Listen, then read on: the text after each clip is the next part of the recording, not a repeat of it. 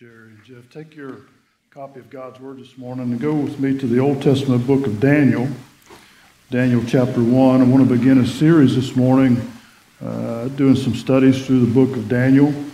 Uh, as Jeff said, he checks the calendar for what songs we've sang. Well, I kind of do the same thing with studies and through the book. I look back and see when the last time was we did a particular study, and it's been quite a while since we were in the book of Daniel. And so I wanted to spend some time there uh, this morning.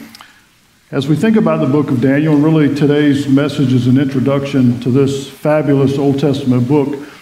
As Old Testament books go about prophecy, Daniel is probably right up there at the pinnacle of those prophetic books.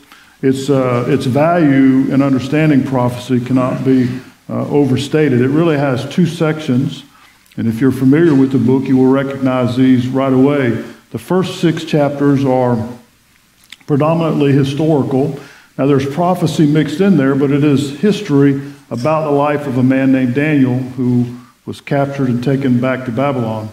The last six chapters, or 12 chapters, the last six chapters are really focused on prophecy, God revealing to Daniel future events uh, that are going to transpire. Uh, and even at one time, an angel coming and talking to him and answering his prayer. Uh, Daniel, a fantastic book to study, and really a, a man who, uh, who is an example of an Old Testament saint who was saved and, and served the Lord in very uh, difficult circumstances. Now, again, as prophecy goes, this book has been referred to as the skeletal framework upon which really the rest of prophecy hangs. If you ever spend time studying the book of Revelation, you really need to understand Daniel before you study Revelation because Daniel lays out the history and really the future. Uh, from Daniel's perspective, well, it's all future. From our perspective, some of it is history, and we're going to talk about that in a moment, with some still left to be fulfilled. If you understand the prophecy in the book of Daniel, then when you read the book of Revelation, it makes much more sense and, and fits together uh, much better uh, in our understanding. Uh, it reminds us here also in studying the Old Testament and the New Testament that no one book of the Bible, no one chapter, no one verse, no one passage stands on its own. In other words, we need to study the Bible in its totality and understand all that God uh, has told us and revealed to us in the book. Now, the first part this morning, before we really get uh, into the passages, we're going to have a bit of a, of a history lesson. And I hope you're okay with that because I like history. So, uh, so Listen very carefully. If I lose you, raise your hand. I'm just kidding. um, there'll be a test next week, so take notes. No, there won't be a test. But I want you to, what I want to try to do is, is sometimes when you read an Old Testament book, and I know when I was learning the Bible, when I got saved and I was reading the Bible, and I would read about these things in the Old Testament, I had no context to put them in. I couldn't, I couldn't figure out in my mind, well, I know these things happened because God said they happened, but where, you know, where did it, ha- when did it happen? What happened? How, who was involved in this. so I want to try to help you have some context for the book of Daniel. Now, you'll remember in generality, David, God called David to be the king of Israel around 1000 BC. Now, in our minds, you know, we're in, in 2021, so 2,000 years of the church age and then 1,000 years before Jesus came, that's a long time, okay? But, but think of it in, in that terms. A 1,000 years before Jesus came, David becomes king of Israel. Israel, uh, God leads them to the pinnacle of their, of their kingdom uh, that they've ever had on earth. Uh, there was David and Solomon, two greatest kings uh, of Israel historically. But when Solomon died, the kingdom had a civil war and they split. And the northern part of Israel became Israel with 10 tribes there. And in the south was Judah and Benjamin, most of Benjamin. And so from about 900 years before Christ came, you had the nation split. You had Israel in the north, 10 tribes, and you had two in the south. Well, the northern 10 tribes lost their minds, okay? They religiously, they uh, went right into idolatry, began to worship Baal, bent, built these temples. And, and one of the reasons they did that is the kings in the north didn't want the nation to reunite, and so they figured the best way to do that is not have people travel to Jerusalem to worship. So they built all these temples they worshiped Baal. And God, uh, you know what the Bible says about that. God had a covenant with Israel, and God said, if you do that, I'm going to chasten you and I'm going to judge you.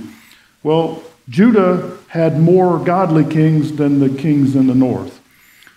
In 722 BC, so from about 900, 200 years, 722 BC, God raised up the Assyrian nation. So if you know anything about history, the Assyrians in part, that part of the world in the 8th century BC became a very dominant uh, economic and military force. Well, God used the Assyrians to chasten the northern 10 tribes because of their idolatry and their sin, and God sent them, and in 722 BC, the northern tribes were carried away. The, the Assyrians swooped in, defeated them, carried them away. So from 722 BC, all that's left of Israel is Judah and Jerusalem and large part of Benjamin, tribe of Benjamin. So two tribes left in the south. That's it. Well, the south began to do the same thing the north did, worshiping idols and getting away from God. And the prophets, Jeremiah and Isaiah and those guys that you read in the Old Testament, they came to the south and they said, Hey, did you not see just what happened to the, to the ten in the north? God's not happy with you, so you need to repent and get right. Well, they didn't, okay? And so God raised up then the Babylonian Empire. Now that's where Daniel picks up. And so that's the general idea. Now let me tell you where the first chapter, verses 1 and 2, begin in the book of Daniel. The Assyrians had destroyed the north, the northern 10 tribes in 722 BC. About 612 BC, about 100 years later, a little over 100 years, the Babylonians had come to power. Uh, Nebuchadnezzar was the guy's name, and he had a son named Nebuchadnezzar. You know him from the book of Daniel, okay? Well, Nebuchadnezzar and the Babylonian army, primarily led by his son, Nebuchadnezzar, who was a great military uh, strategist, they conquered Nineveh. They destroyed the Assyrians, which was a magnificent feat in itself. They went, they destroyed Nineveh, and basically conquered the Assyrians. Well, the Assyrians weren't given up that easy. They regrouped, and so in 610 BC, in a place called Haran, they had another battle. The Babylonians again put a hurting on them, wiped them out. Well, the last remnant of the Assyrians tried to make an alliance with the Egyptians, and they did. And a guy named Necho II was Pharaoh of Egypt. And so the rest of the Assyrians made an alliance with Egypt and said, We really have to stop the Babylonians because they're destroying everybody. And so Pharaoh Necho II agreed with the rest of the Assyrians and said, We will unite our forces and we'll go fight uh, the Babylonians. Well, when you get to 2 Kings chapter 20, I think it is, you'll find there's a king named Josiah who's king of Judah and Jerusalem. He decides that he's going to fight with the Babylonians and fight against the Egyptians and the Assyrians. Well, before he does that, he goes out to fight just the Egyptians and he loses and he gets killed. So the good King Josiah loses his life because he goes out and fights against the Egyptians. And by the way, that was not what God wanted him to do. He did what he wasn't supposed to do and he died.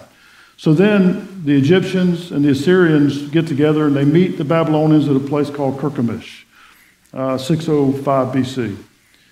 Well, the Babylonians rout them. They destroy the, they destroy the Egyptian army, send him back to Egypt, whipped.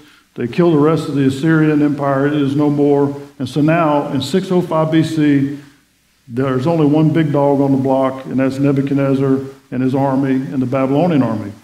So in 605, right after he defeats the Egyptians, his dad, Nebuchadnezzar, dies. And so Nebuchadnezzar goes back to Babylon, 800 miles from around Jerusalem, give or take a few miles. He goes back to, goes back to Babylon, receives the crown, becomes the sole king of the Babylonian Empire, and then comes back to Jerusalem. Well, he shows up at Jerusalem and lays siege to Jerusalem for the first time in 605 BC. The prophet Jeremiah had already told, and Isaiah, by the way, had already told the kings in Judah, the Babylonians are coming, and it's God's chastening on you, it's God's judgment for your sin. And they recommended to them, don't fight the Babylonians because you'll lose. So when they show up, when the Babylonians show up, the city capitulates, surrenders, and thus you have the first captivity, if you will, the first deportation. Verse 1 of Daniel chapter 1 is 605 BC, and Babylonians have showed up. Nebuchadnezzar is there to take the city. Everybody follow all that? Okay. If you need Cliff notes, I'll give them to you later. But that's what happened. And that's where verse 1 begins. So look at verse 1 of Daniel chapter 1. In the third year of the reign of Jehoiakim, king of Judah, Nebuchadnezzar, king of Babylon, came to Jerusalem and besieged it. Now, see, all that stuff I just told you makes that make sense, doesn't it? Okay? If you didn't know all that stuff, you'd be thinking, who's the third year of who? Okay? Jehoiakim was the oldest son of Josiah. Following it, Josiah got killed fighting the Egyptians, so his oldest son is now the king. Nebuchadnezzar shows up in 605 BC, surrounds the city, lays siege to it, and because Jehoiakim knew that God was chastening them, he didn't fight. Well, I mean, think about it for a minute. If you're the king, uh, you're now the king of Jerusalem, right? And the king of Judah, your dad just got killed fighting the Egyptians. Nebuchadnezzar just wiped out the Egyptians and wiped out the rest of the Assyrians, and then he shows up and besieges your city. You're probably surrendering too, right? You're probably going, okay, had enough of that. So he surrenders and becomes a vassal state of the Babylonian Empire, which then leads us to verse 2 where things begin to happen. Look at verse 2. Now, notice what it says And the Lord gave Jehoiakim, king of Judah, into his hand with some of the articles of the house of God, which he carried into the land of Shinar in the house of his gods, and he brought their articles into the treasure house of his God. The first thing I want you to notice in verse 2 is that this whole thing is the doing of God. God's doing it. In other words, it says God gave Jehoiakim, king of Judah, into the hand of Nebuchadnezzar, into the hand of the Babylonians. Why did God give his people to be defeated by a foreign pagan nation? There are prophets who wanted to know that, okay? God, why would you use a wicked pagan nation who worships Marduk to have them come and conquer your people to defame your temple? God, why would you use such wicked people to do such a thing to your people? And of course, when you read the Bible, the answer is all of these nations are instruments in the hand of God. As a sovereign God, He's moving the pieces around on the table, if you will. He moves the Assyrians to chase in the north. And then he brings the Babylonians to destroy the Assyrians who were wicked. And so God's judgment fell on them through the, through the hand of the Babylonians. And then God brings the Babylonians against his own people. Why? To chasten them. Mark this down. Israel had a terrible problem with idolatry until 605 BC. And by the time the captivity is over 70 years later, Israel's never had another problem with idolatry, okay? God cured that problem because they went into captivity. But the answer is God, in his sovereignty, moved world events, moved kings, moved nations to bring about what he wanted done. Now, what application can we make to that for our day? Well, I don't know about you, but when I read the news and I look at what's going on in the world, I think people have lost their ever loving minds. I mean, you, you, you look around you go, what, in what, in what universe does some of this stuff make sense? What people are saying and what they're doing. But you know what encourages me? The same sovereign God who was moving the Assyrian nation and moving the Babylonians and moving nations around. And by the way, let me give you a little, a little, a little foretaste of what we're going to find in the book of Daniel. Daniel is going to prophesy about the Assyrians, the Babylonians, the Medo Persians, the Greeks, and the Romans before they ever get here. Why? Because God is going to use all of those nations to bring about His purposes and His plans. And so today, when I look at the world, I'm encouraged because the same God who was in control of these events is in control of the world today. God has a plan, by the way. And when you read the Bible, you figure out what it is. You don't have to figure out what it is, God tells us. God has a plan. God's moving world, moving the world, moving human history toward the culmination that He's already sovereignly designed. The next thing to happen, prophetically, in case you're wondering, the next thing to happen is the rapture of the church. That's the next thing. There is nothing else that remains to be done, nothing else has to be fulfilled. Jesus could come at any time. God's plan is to rapture the church, take us out of here. The tribulation is going to come, which will again be God's direct judgment on a wicked and perverse world and those who reject them. And at the end of the tribulation, Jesus will return in all of his power and glory and majesty, and he'll set up his kingdom on this world for a thousand years. And Jesus will sit on the throne in Jerusalem and restore Israel to its place as his people, and he'll rule over the world for a thousand years. That's God's plan. Here's the good news nothing anybody can do today can stop God's plan from happening. Not a nation, not a king, not a president, not a dictator. Nobody can stop what God's going to do. No more than these people could stop what God did among these nations. So when you, when you read the news today, I was telling Sherry in the car yesterday, I was telling her stuff I was reading in the news, And, and we both agreed I got to stop reading the news. I mean, I, you know, because the more I tell her about it, the louder I get, and the more agitated I get. And uh, so I you know, probably be better for my blood pressure if I don't if I don't read that stuff. But God sovereignly moved the Assyrians and the Babylonians to do uh, what they did in the life of Israel for His purposes. Now, notice another thing it says in verse two. There are several things here that I want to point out to you. The second thing is this: He took some of the articles of the house of God. Now, what are those? The articles of the house of God. Well, you will remember from reading the Old Testament, as I'm sure you all have, that when God gave them the tabernacle, and and then Solomon built the temple, and they actually had the temple, there were instruments in there made out of gold and silver and bronze, and they were valuable, and they were sanctified, and they were set apart for the purpose of God. And over the years of King David and Solomon, uh, particularly Solomon, because under Solomon's reign, Israel there was no one greater, no, no greater nation economically, militarily. And Solomon collected uh, literally a fortune uh, through his trade and through his industry. And so Israel, particularly Jerusalem, was very wealthy. Their, their storehouses were full of precious metals and riches. In fact, Hezekiah, let me just take you back for a minute to 2 Kings chapter 20. You remember a guy named Hezekiah? Well, Hezekiah got sick, right? And God spared him, added days to his life, and, and, and healed him. And in response to that, in the early rise of the Babylonian Empire, they sent, they sent some emissaries, uh, some um, representatives from Babylon to Jerusalem to, to congratulate Hezekiah on recovering from his sickness and to kind of, I think they were on a dual role to kind of check things out and look at Jerusalem and see what was going on. And Hezekiah did something really foolish. Does anybody remember what he did?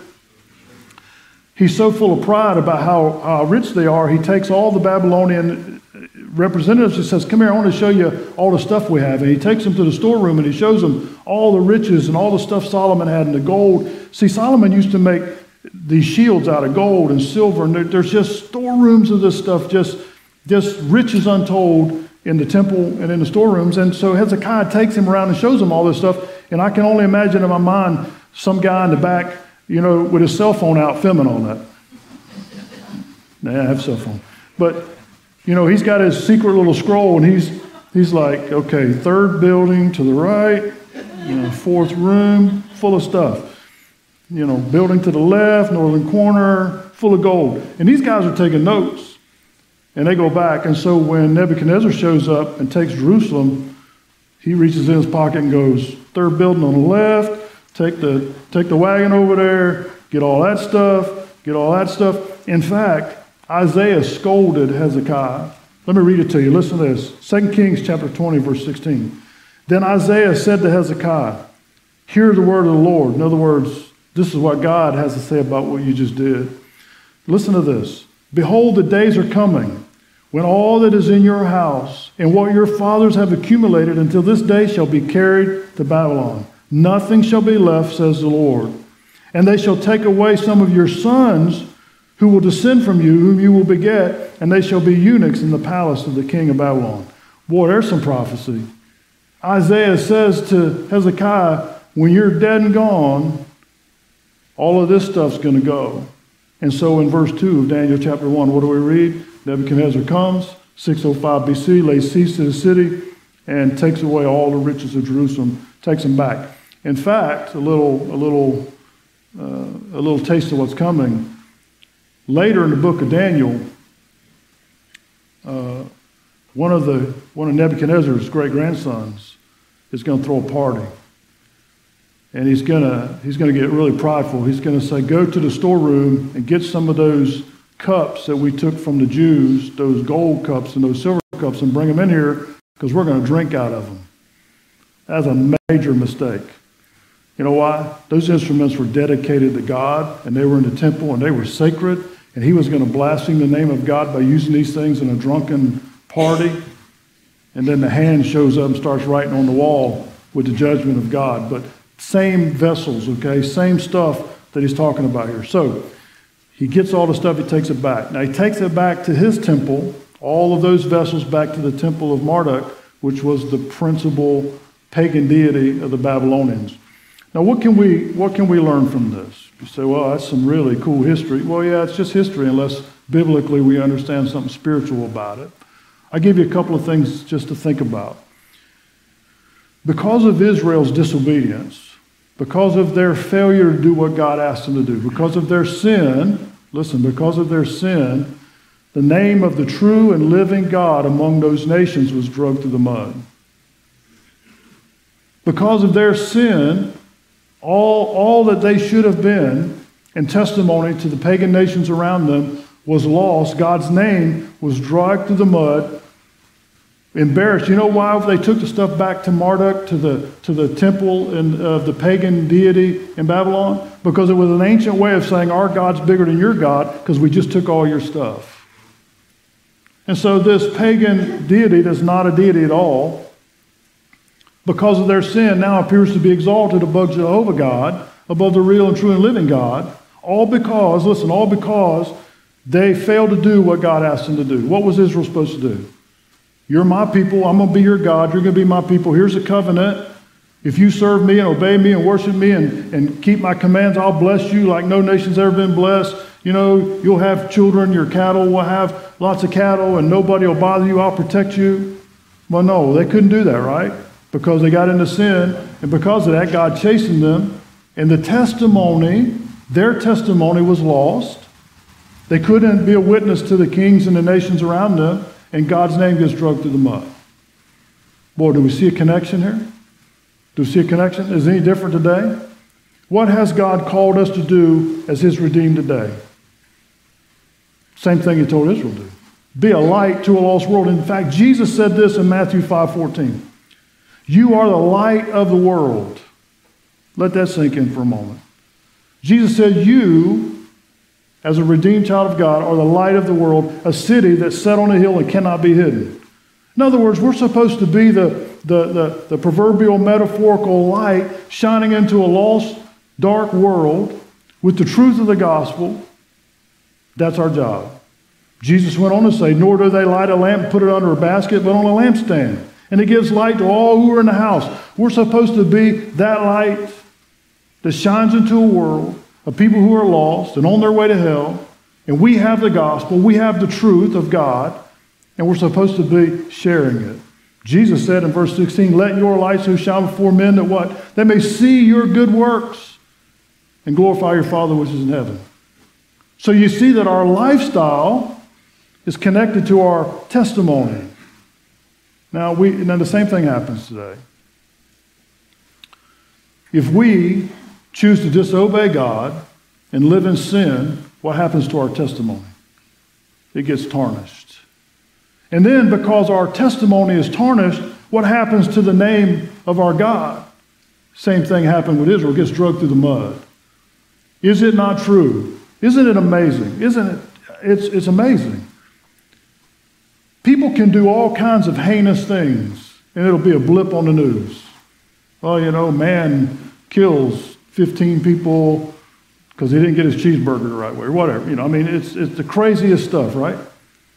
But you let, you let a man or woman who's had a testimony as a Christian and has done work for God, you let them fail. And what happens? It is, it is front and center. Oh, this man who was a preacher was, you know, did this thing. And, it, and what does it do? It hurts the cause of Christ.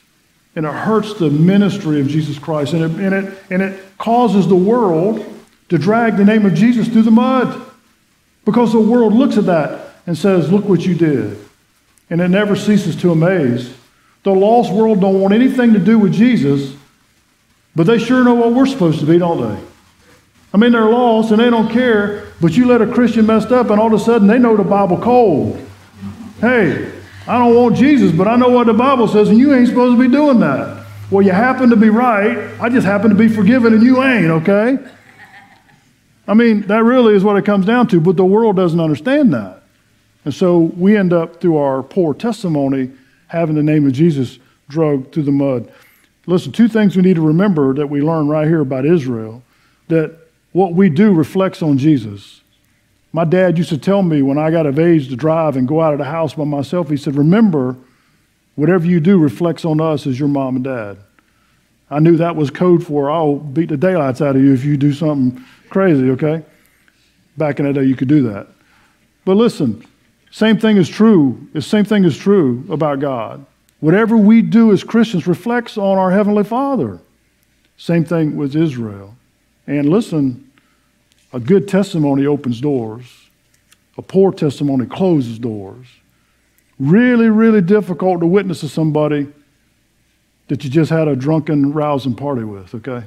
Really difficult. Now, you can't do it, but really tough when you're as drunk as he is trying to tell him about Jesus. Kind of loses its power, you think? But no, if we live the life, then we can say to him, hey, let me, let me tell you who works in my life to make me different. Let me tell you about Jesus. Then you got something to talk about. So Israel had lost it. Last thing I want to show you here, real quick, about, about verse 2. There's a phrase you find in the Bible called the times of the Gentiles. Anybody heard of that before? Time of the Gentiles. Now let me explain what that is very quickly. Up until 605 BC, Israel had been its own independent nation from the time God founded it, right? He, he called them out of Egypt, founded the nation. They were their own nation under David and and uh, Solomon, and then all the kings that had split. But in 605 BC, Israel ceased to be an independent nation. Yes, they were still there in Jerusalem. Yes, they still had the city for a time because what happened in 586 BC? Anybody remember? I'll give you a little preview. Israel rebelled against Nebuchadnezzar three times.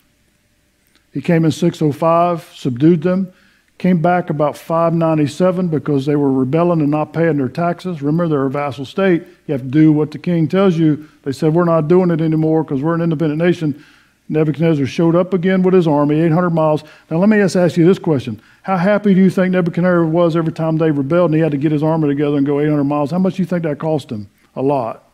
So he shows up in like 597 BC, siege, puts a besiege, sieges the city again. They surrender. He makes it painful for them, takes a bunch of them captive away. They revolt again.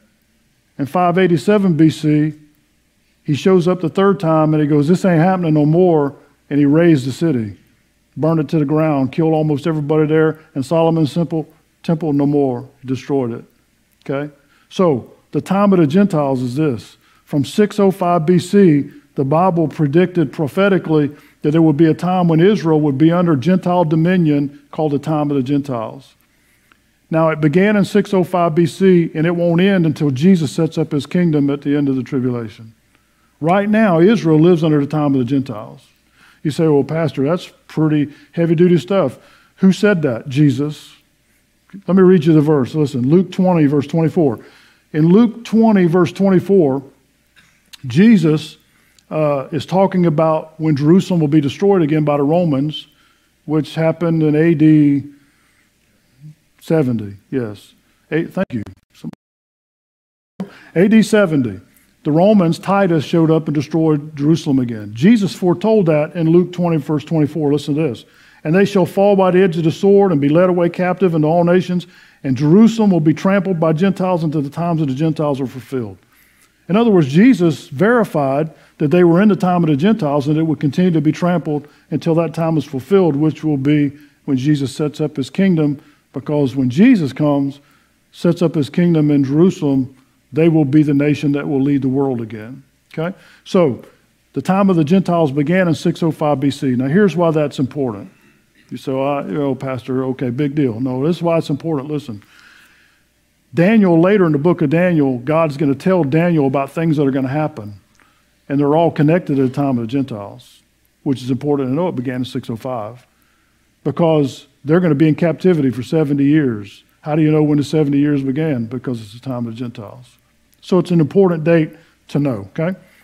Now, the last thing I want to show you this morning before we close the captives in Babylon. Look at verses 3 to 7 very quickly. And we won't spend nearly as much time in these verses as we did in the first two.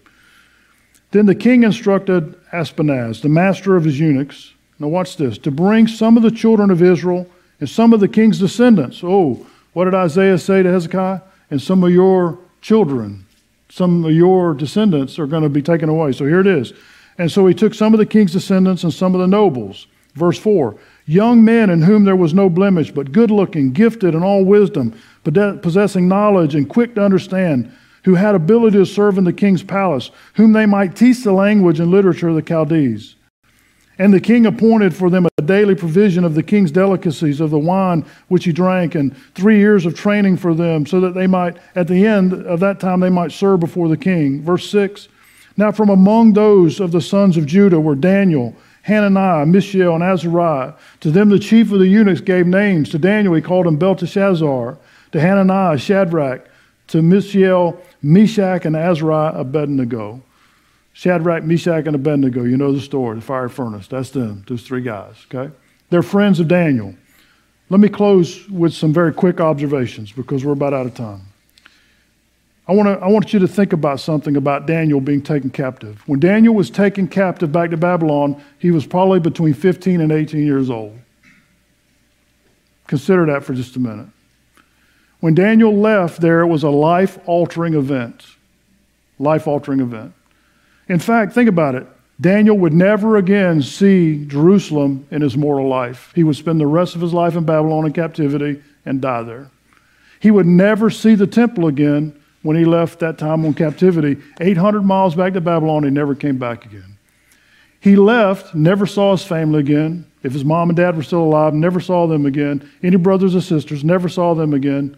His life was altered forever in one event in 605 BC when he was taken back. Think about it. His personal life was altered.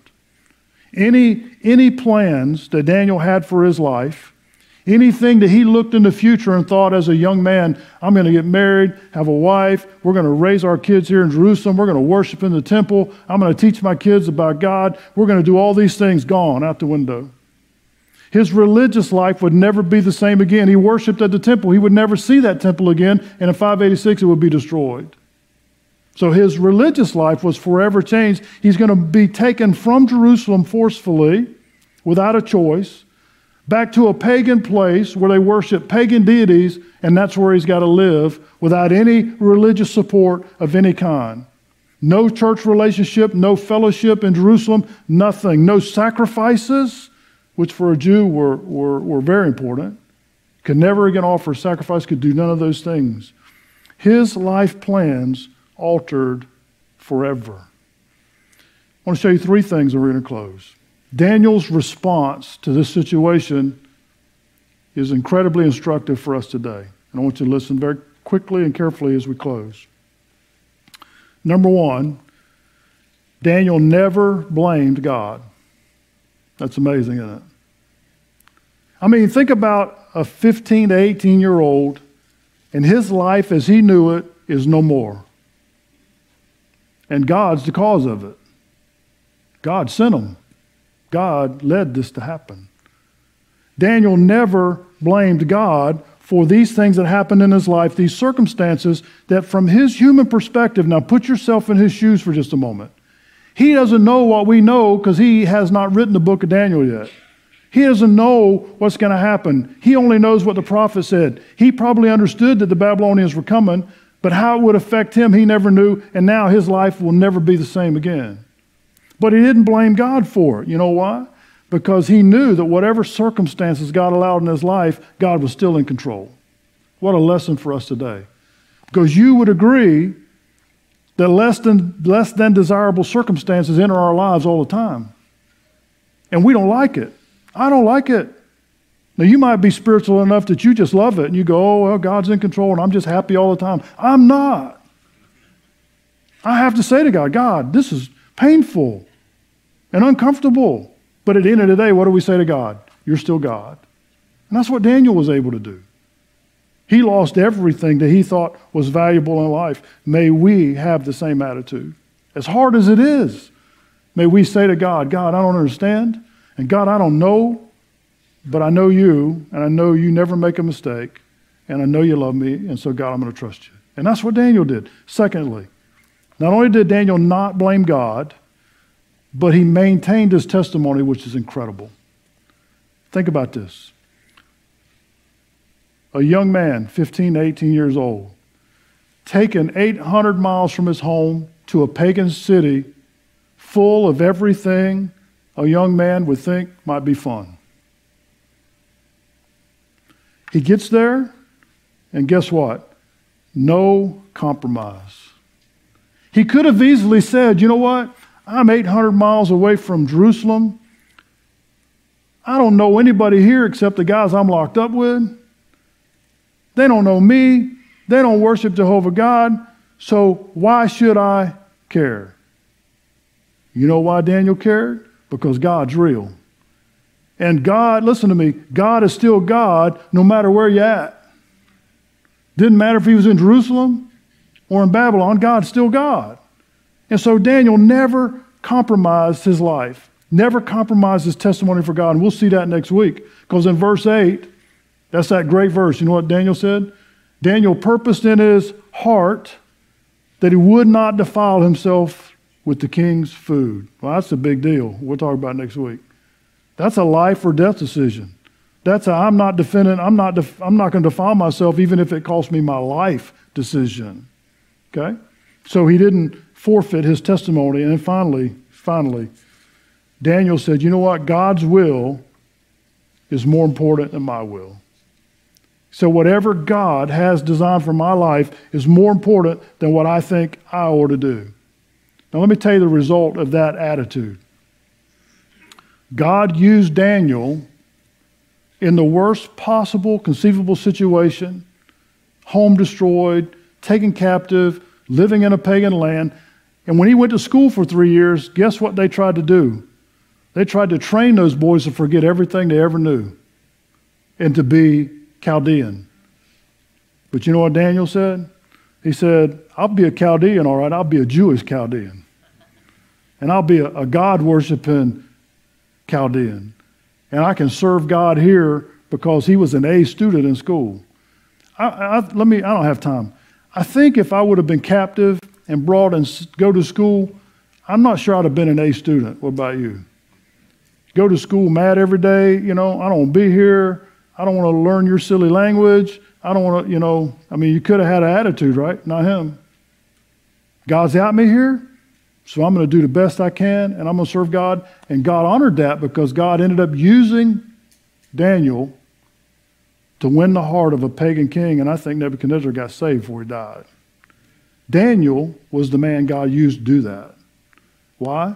Because he didn't blame God, because he maintained his testimony, and he confessed that God's will for his life was more important than his will for his life. Powerful lessons for us today, isn't it? Let me close with this. You say, boy, that's a powerful God that would do that kind of stuff. Yeah, he's still in control today. Amen. Maybe you're here today or you're watching online and you don't know this God like Daniel knew him. Daniel's a saved man, he's an Old Testament saint. That same God loves you today and he wants to save you. You see, we're all sinners, we all have sin, and we all need a Savior.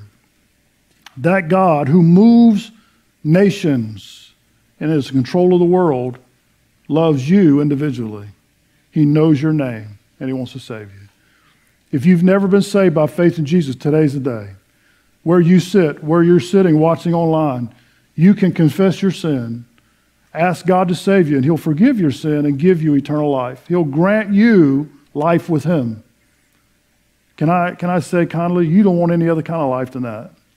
The world will offer you all kinds of life here that's full of sin and pleasure for a season, God will give you life that really matters. Would you pray and receive Him today? Let's pray. Thank you, Father, for what you teach us in this book. Help us as we study it. Uh, bless us, God, to have the same attitude, to have the same, uh, Lord, the same surrender, the same confession that we find in this man, Daniel. Lord Jesus, save that one who might be lost today. Lord, may they pray right now. God, I'm sorry for my sin. Lord, I know I'm a sinner. And I ask you, Jesus, to forgive me and save me today. In your holy name we pray. Amen. Let's stand as we sing. If I can pray with you or help you, you come. I'll be right down front.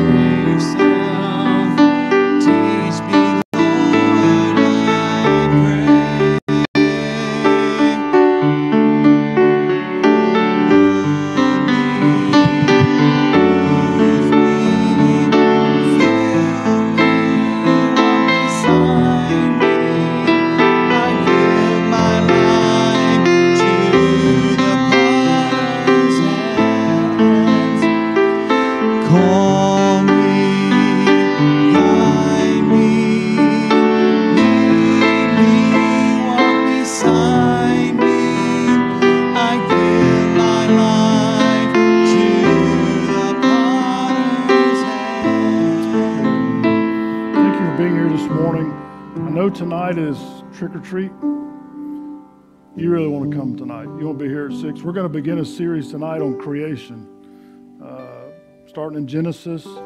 Um, that's better than trick or treat. You to come tonight. If you have kids, we gave your kids enough candy a week ago to last them till next year. So they don't need no more candy. So I hope you can come back and be with us tonight. Let's pray. Thank you, Father, for this morning and the time together. Uh, Lord, bless us through the day. Bless the study of your word. May we take it to heart, Lord, and live it out. I pray in Jesus' name. Amen. Thank you.